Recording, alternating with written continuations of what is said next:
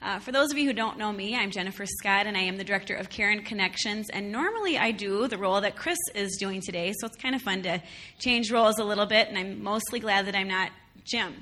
So only for this reason, because you have to take the tough questions. Only for that reason. Otherwise, I would love to be Jim Beilby. Who wouldn't? Okay, that was a tough think- intro. I don't think Rob. I'm gonna- I don't think Rob would be okay with that. I'm going to go back to script now. All right, it's, good. It's on script now. um, so I am glad to welcome my friend, my colleague, to our um, to our church, to our church body today. Uh, I met Jim first with Chris when we were in seminary, and he was our teacher. Um, then we went to church together for years, and he, is, he and his wife Michelle, was in the back, um, we became friends, and we're in a small group together. And um, so I'm glad to have you here. Um, he got his undergraduate degree from University of Northwestern St. Paul. Did you hear the pause? Anyone listen to KTIS? You know that they've changed names and now they have this pause between the. I just like to make fun of that just a little bit because I am a Bethel alum. Uh, but he did go to Bethel as well. He got his MDiv from Bethel Seminary and then his PhD from Marquette. And um, now he teaches full time as a professor at Bethel in their College of Arts and Sciences in their religion and or the Biblical and Theological Studies department, specializing in theology and philosophy. So You're scaring him. I, I know that might scare you a little bit, but he really is an everyday guy in addition to that brilliant uh, mind that he has. And so, actually, I will. Question. I'm going to keep introducing and I'm going to say just what I love about his heart. Um, he is also an author. He's an author and a co editor of several books. You can find him on Amazon. His latest book is Understanding Spiritual Warfare, part of the Four Views um, books. And um, he won the Faculty Excellence Award this year at Bethel, and I know he doesn't want me to toot toot that, but I was at his um, his little talk that he gave to co- to fellow faculty, and really what his heart was during that, that talk was about his family and about that how that is really um, his greatest love and, and what he really wants to invest in in addition to his academic and scholarly pursuits. So his wife is michelle. I mentioned that. She has deep covenant roots so we're glad to have her here in her home territory. Um, she, they have four kids. Their oldest is i'm having a total sierra. I knew it. She's not here so i'm looking for her face. That's why sierra and then maddie is here and Zach is here, and then their youngest, Malia, is also here. So we're glad you are joining us today, Jim. Uh, he's used to tough questions. This is what his job is, right? He, he meets with students, he lectures, he talks about difficult things in the realm of philosophy and theology. So he's not afraid of our question, and it's not a new question, and yet I think it's one that we're going to wrestle with today that every person, every kid, every teenager, every grown up, every grandparent, you really never kind of stop wrestling with the whole idea of prayer. Um, and so, as we met before this, this Sunday morning um, to kind of outline what we were going to talk about, he said, You know, it seems like we kind of got two branches to this topic of why doesn't God answer prayer. So, the first one really is. Um, why pray in the first place? So why should we pray? And then the second is is not is linked to it, but is not it, and that is why is that some prayers don't get answered. So that's your intro. So here, Jim, as we start today, um, if you could kind of on the link of why we pray, can you just start us off with some kind of, maybe some commonly held views or misunderstandings of what prayer is Yeah. or isn't? I think prayer is, uh, first, it's one of the most important things in the Christian life. Uh, theologian John Calvin called this the chief exercise of faith. This is, prayer is a big deal um, in the Christian faith. Uh, the problem is, it's something that we so often misunderstand. There's so many misconceptions out there, and that leads to questions that, again, these questions are right to the core of the faith, and so they scare us. Let's just, be, let's just pause to acknowledge this. Sometimes we bump into questions in the Christian faith, and we really sit back and we kind of go, you know what? I don't even know if I want an answer to this because I might not like that answer. Right? So, first thing to say is when you bump into a question like this, it doesn't work to just ignore it. Right? These things will come back and loop around and cause problems in one shape, way, or form. It's better to continue to engage this. And this question in particular, is because it's so important, it's something that we have to engage. Uh, the, our understanding of prayer gets skewed in so many different ways. Culture messes it up. Sometimes misunderstandings, you know, from Christians around, surrounding us, sometimes give us skewed pictures. Um, I think there are four main misconceptions about what prayer is. The first is that prayer uh, is kind of like magic, right? It's the sort of thing that we have to say the right words. It's kind of like an incantation. If we say the right words in the right way at the right time, then poof, we'll get whatever we are asking for. Um, you know, do I have to be on my knees when I'm praying? Or maybe if I'm on my knees, it'll be more likely that the prayer will be answered. And then, of course, we got to pray in the morning, right? Because God doesn't really listen after, say, 8.30 in the morning, right? And you get extra bonus points if it's before 6, right? I mean, we, we have all these sort of pictures that, like, oh, prayer will work better if I close my eyes, right? Or prayer works better if I pray in the name of the Father, and the Son, and the Holy Spirit. Well, we have this picture. We have this picture that prayer is kind of magical, right? And then we supposedly did everything we were supposed to do, and we prayer's not answered. Okay, well then, God doesn't like me, or something, right? So that's a first misconception. The prayer works like magic. The second is that prayer is like twisting God's arm. He, he, he's not really that interested in giving us stuff. We have to keep bugging him, right? And eventually, after we've bugged him long enough, he's like, okay, you're kind of annoying me. I'll just give you what you want, and then we'll all be okay. Then, then you won't have to bug me anymore, right? So often we treat prayer, the way we even approach it, God's not on our side. And we have to kind of convince him and twist his arm into doing something. The third misconception is that prayer is irrelevant. God is already going to do what he's going to do. God has his plans. What do we know anyway? So eventually, then we just stop praying. You know, we, we don't even we don't even acknowledge to ourselves the things that we authentically want. Right? And of course, we'd never ever say it out loud to God or acknowledge it to fellow believers in Christ. Right? We end up just saying, well, God's going to do what he was going to do anyway, and we and it's hard when we do that, it's just we kind of fall away. We don't really engage.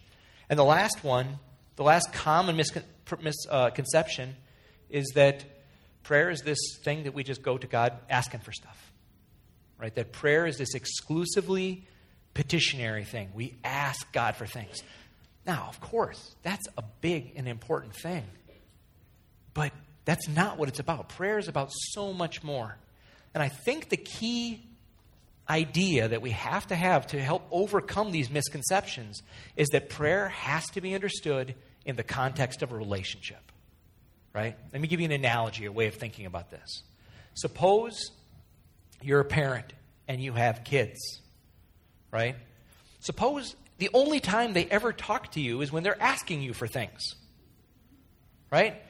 If your kids never talk to you unless they're begging you for an iPhone, even if you want to give them the iPhone, you might go, eh, you're not getting it. Right? Or if your, your, your engagement with your kids is always like, okay, well, what formula do I use to talk to you about right now? Or, you know, you're going to do what you're going to do anyway, so pff, who cares? Right?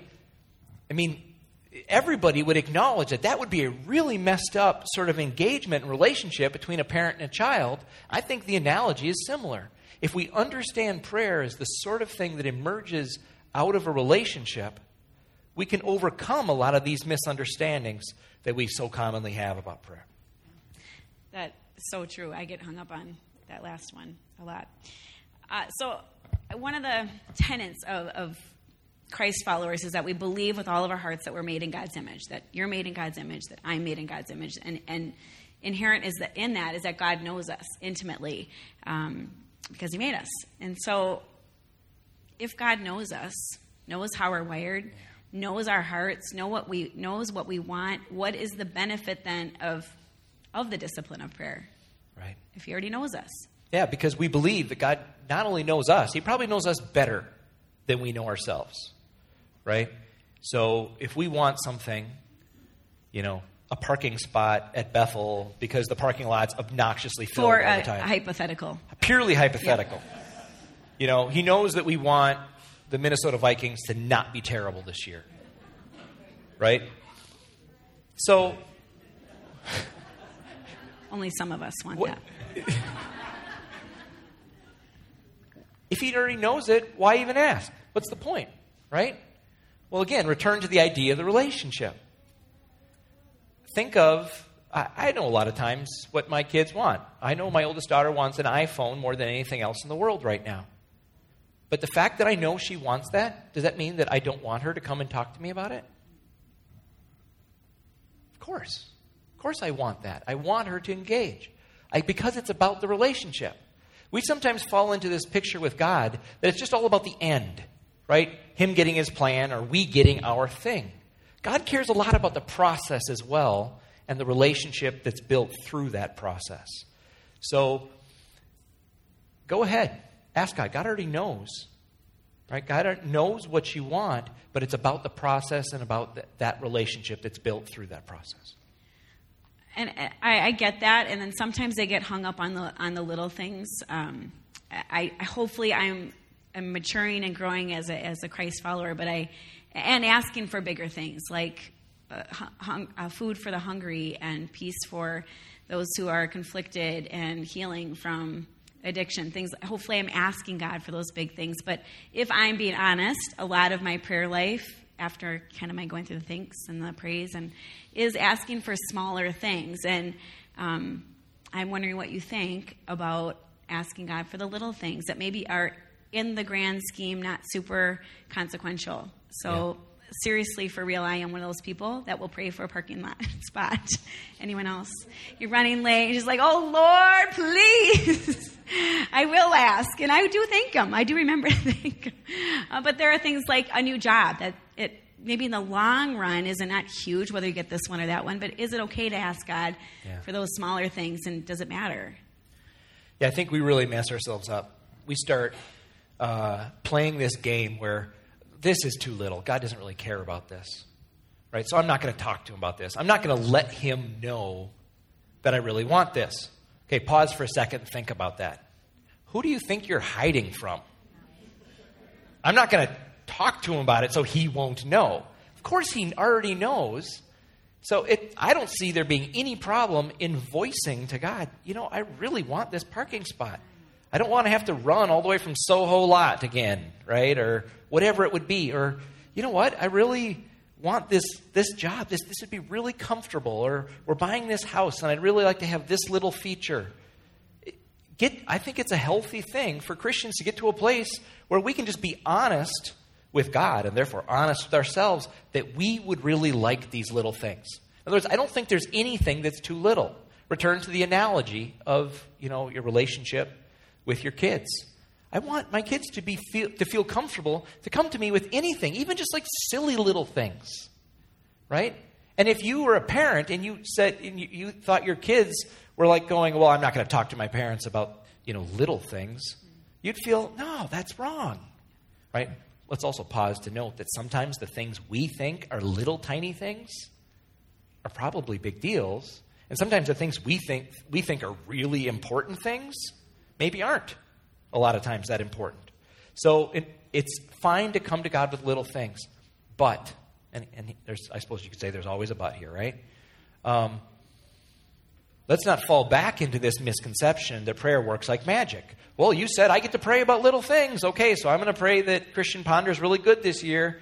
Wait, it didn't happen? Come on, you know, God, what's your problem? So the, the danger to fall into is that anything you ask of God regardless of how silly, will happen.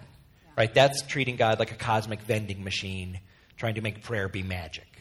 Right? So it, yes, pray for little things, but don't let it fall into this mindset that, of course, anything you pray for has to happen then. Yeah. Which which goes to, which brings us back to it's not necessarily just about us, but it's about God. And another tenet of of the faith of Christianity is that God is sovereign. Uh, God is good and God is sovereign. So, within that, if we really believe God is sovereign, does that then lead to God is going to do what God's going to do anyway? So, is it even worth it? Yeah, that mean, kind of falls into that other misconception yeah. where why even pray? Right. God, God's in control. And here's the thing we believe that God's in control. It's not Christianity if, if we're thinking God's up there going, oh, shoot, that, you know, eh, oh, darn, I didn't get anything happen, you know no, nobody nobody in, in the Christian faith would be comfortable with that. We believe that God's in control, that He accomplishes His plan. But then, it, with, with respect to this question, then, well, if He's going to do what He's going to do anyway, why ask Him for it? You know, he, it's already predetermined, it's, it's going to happen. So here's the thing I think we need to balance this. We need to say, yes, God does accomplish His plan. So that, that's a core element of the Christian faith that God is sovereign, that God is in control. But here's the other thing that Scripture is very, very clear about. And honestly, I don't really understand this. This doesn't make that much sense to me. If I was God, I might not have done it this way, but maybe it's really good I'm not God, right? probably God, yeah, yeah, let's just take that as a given. Um, God has chosen, for some reason, to work with us. God has cho- chosen to collaborate. I mean, think evangelism. We don't do very good at this. God, wouldn't it be, in terms of our ideas about what would be efficient, what would be helpful, what would get the job done, God should just take over, right? Because we mess this up. We don't do what we should. There's so much more we could be doing. But God, it seems, in His wisdom, has chosen to collaborate with us.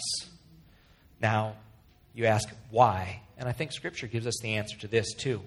And it's very closely related to a point I just made earlier. God's not, it seems, just interested in the end, in accomplishing His plan. He's also interested in the process, the way it gets, gets accomplished. So, He's not just interested in the most efficient way of doing things. He's willing to do things in ways that might not be the most efficient, but allows us to participate and grow through that process and grow in relationship with Him through that process. Let me give you an example. Uh, three years ago, we built a house. Uh, I generaled it, um, and I did a lot of the work myself. And we were two weeks or so away from getting our certificate of occupancy, you know, final bit. And I remember I'm working 16 hours a day trying to do all this last stuff. You know, my list was, you know, 50 items long of things that I had to do. And one morning, I uh, was down in the basement. I'm framing up the energy walls, and uh, Michelle calls me and, and says, I, need, I want to drop Malia, uh, my youngest. At the time, she is six. I need to drop her and let her just run around a little bit, you know, because I need to get some errands done. And I'm like, okay, sure. Well, Malia comes downstairs and uh, she says, Dad, I want to help. And I remember thinking, this is not going to help me accomplish my plan. This is not going to be the most efficient way of doing this. But happily, I overrode those. I said, okay, let's do this. And we, for 45 minutes, accomplished what I could have done in 90 seconds. But the payoff was after we'd built the house, that we just moved in, the uh, our family came over, and, and, there's this entire gaggle of girl cousins that came in the door. And Malia comes running up to him and says, Let me show you the place where I helped daddy build this house.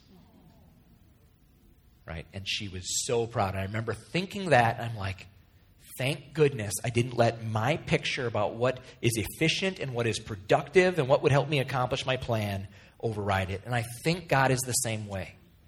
That God is, yes, He has His plan. Right? He's still going to get things done. But He's going to get things done sometimes in ways that isn't the most efficient way because He's willing to collaborate with us in a way that allows us to be a part of it, to learn through it, and to deepen our relationship with Him in, in the process. Yeah, that's that's a good picture. I um, appreciate that idea of partnership, um, knowing that we are far from God, but knowing that He partners with us. So, how many of you can think of a prayer that maybe you've been asking God for for a long time and it hasn't yet been answered? Yeah, most of us can. It, it may be right not not right now, but I'm thinking at some point in our lives we've asked God for something and either it, it has still remained unanswered or we're in the process right now. So, what do you say to the person who, who even understands that, you know, God partners with us and it's important to pray? What do you say to the kid, the teen, the grandparent, the person who is waiting and saying, What about the unanswered prayer? Yeah. Again, it doesn't get much harder than this. I have for five years when I try to engage really hard problems like this, I do something really counterintuitive when I first do it. When I hit a hard problem, I first try to make it harder, make it more difficult. The reason why is that sometimes these problems they're so difficult because they're so important and central to our way of thinking. Right? And the worst thing you can do to a question like that is to give half an answer to half the problem. So, when I think about this problem, the problem of unanswered prayer, I want to kind of dwell on it and see, and see what exactly the problem is. notice it's not just why doesn't God give us what we ask for? Because again, we ask for some stuff that we may look back, you know. I, may, I asked for things when I was 20 that I am thrilled to death that God, God did not give me. Right? Amen. I mean, even Garth Brooks has that song, Sometimes I Thank God for Unanswered Prayers, right? So it's not just, God, why don't you give me the stuff I ask for, right? The problem is sometimes we ask for stuff that we think there's no way God doesn't want to give this. We ask for the healing of a child with cancer. You know, our best prayers, you know, the good ones. We ask for justice in the world. We ask for an abusive situation to be resolved. Right? We ask for stuff that we think God really wants this. And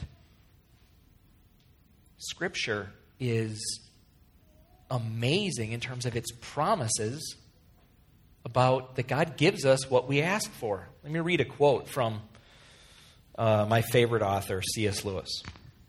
He says, The New Testament contains embarrassing promises that what we pray for with faith we shall receive. I'm not asking why our petitions are so often refused. The real problem is why their fulfillment is so lavishly promised. So that's really the problem. It's not just, God, why don't you give me stuff? It's that some of the stuff we pray for, we can't imagine why God wouldn't give it to us. Right? And Scripture gives all these promises that the prayer of a righteous person availeth, you know, gives them, it works.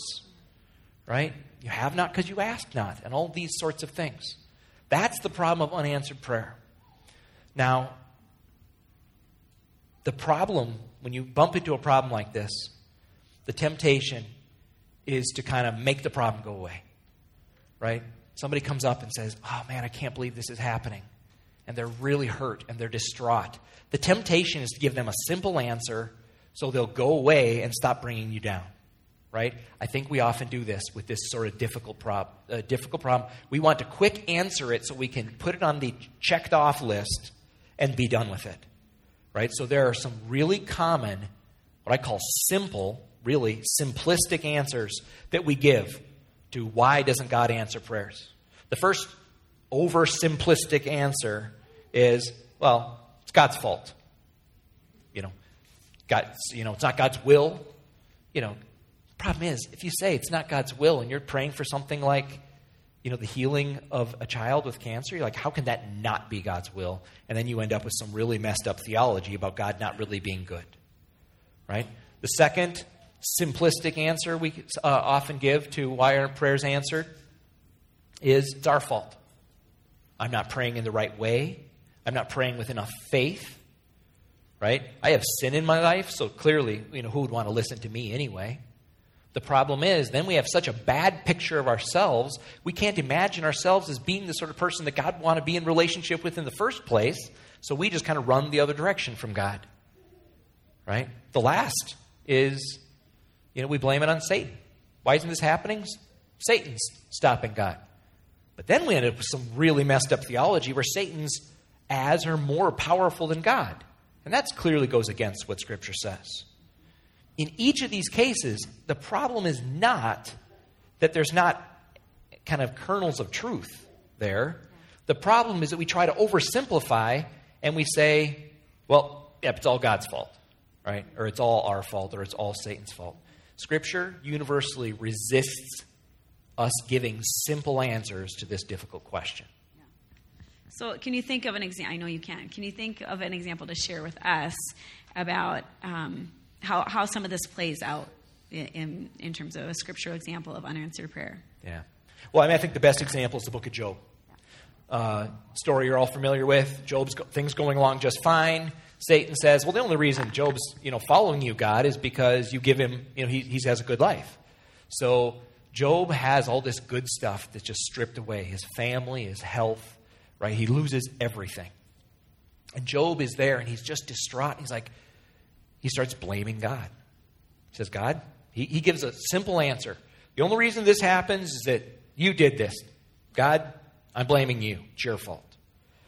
Then Job's friends come along and these are the friends than which none worse can be conceived of, right? This it doesn't get these if friends like these, you don't need enemies, right? They come along and they start blaming Job. Job, it's your fault. You're sinful, or you did this, or you did this. And if you just repent, then things will all be okay. Right? Notice, by the way, at first, when you read the book of Job, Job's friends came and sat with Job. But as so often the case, when we're with somebody who's really struggling, somebody who's really hurting, we feel the need to make it all better, to say the thing that will make it all okay. And that's when we start giving simple answers. And that's when Job's friends, when they started doing that, they became the bad friends, right? We need to be quiet and just sit with the people that are struggling that are, with stuff. Resist the urge to start giving them simple answers. So Job gave a simple answer. It's all God. Job's friends gave a simple answer No, Job, it's all you. Right? And God steps into this, and He doesn't give him the answer. He doesn't answer the question about why this happens. But He undercuts and He rebukes both of those simple answers. He says, and I'll paraphrase here, right? Says, Job, were you around when I created? Nah, I didn't think so. How about you just sit down, be quiet, right? And, you know, let me try to bring some wisdom to this situation um, what he says functionally is not job don't ask these questions because he understands that he gave us he gave us our minds. He understands that we ask these questions. What he doesn't what he says you shouldn't do is assume that we can figure it all out or that our simple answer will amount to yep this i can figure it all out. I can i can ex- tell you exactly why this happens. So any sort of simple answer that we give is not going to be effective. In fact when you look at Scripture as a whole, the number of reasons Scripture itself gives as to why prayers aren't answers, it's amazing. There's actually found 14 or 15 different things that Scripture mentions as to sometimes why prayer isn't answered. Sometimes prayer isn't answered because it's just not God's will. Right? We ask for things that would actually hurt us, and He says, No, I'm not going to let you have that. Right? Sometimes it's God's will, but it's not God's timing, right? For whatever reason. Sometimes we are asking for things and we have we don't have any faith. We're just doing this go through the motions sort of thing, right? And God doesn't want to encourage that go through the motions sort of approach, so he doesn't answer our prayer. Sometimes we're praying for somebody and it's their faith that's in question. Sometimes it's our sin that gets in the way. Right? There's so many of these different variables. And even there's this awkward verse in Daniel 10 where a prayer is delayed, an answer to prayer is delayed for three weeks because of Satan's involvement. Right? So it's not that, you know, it's not that there's, you know, not scripture, there's no scriptural answers as to why prayers aren't answered. It's that there's so many of them, and in any given instance, we can't say, well, this is it. Right? So, what Scripture does is it does talk about here are some reasons why, but Scripture is also very clear that we shouldn't put ourselves in a situation where we expect to understand God's will and God's purpose and the entire situation so well that we know exactly why, why in any given instance, why prayer is an answer. Yeah, and the, I, I would love to do a scriptural study later on, especially if I'm in a period or a season of waiting and, and not not hearing from God or not seeing prayers answered in the way that I conceive them of being answered. So this is a good resource for all of us.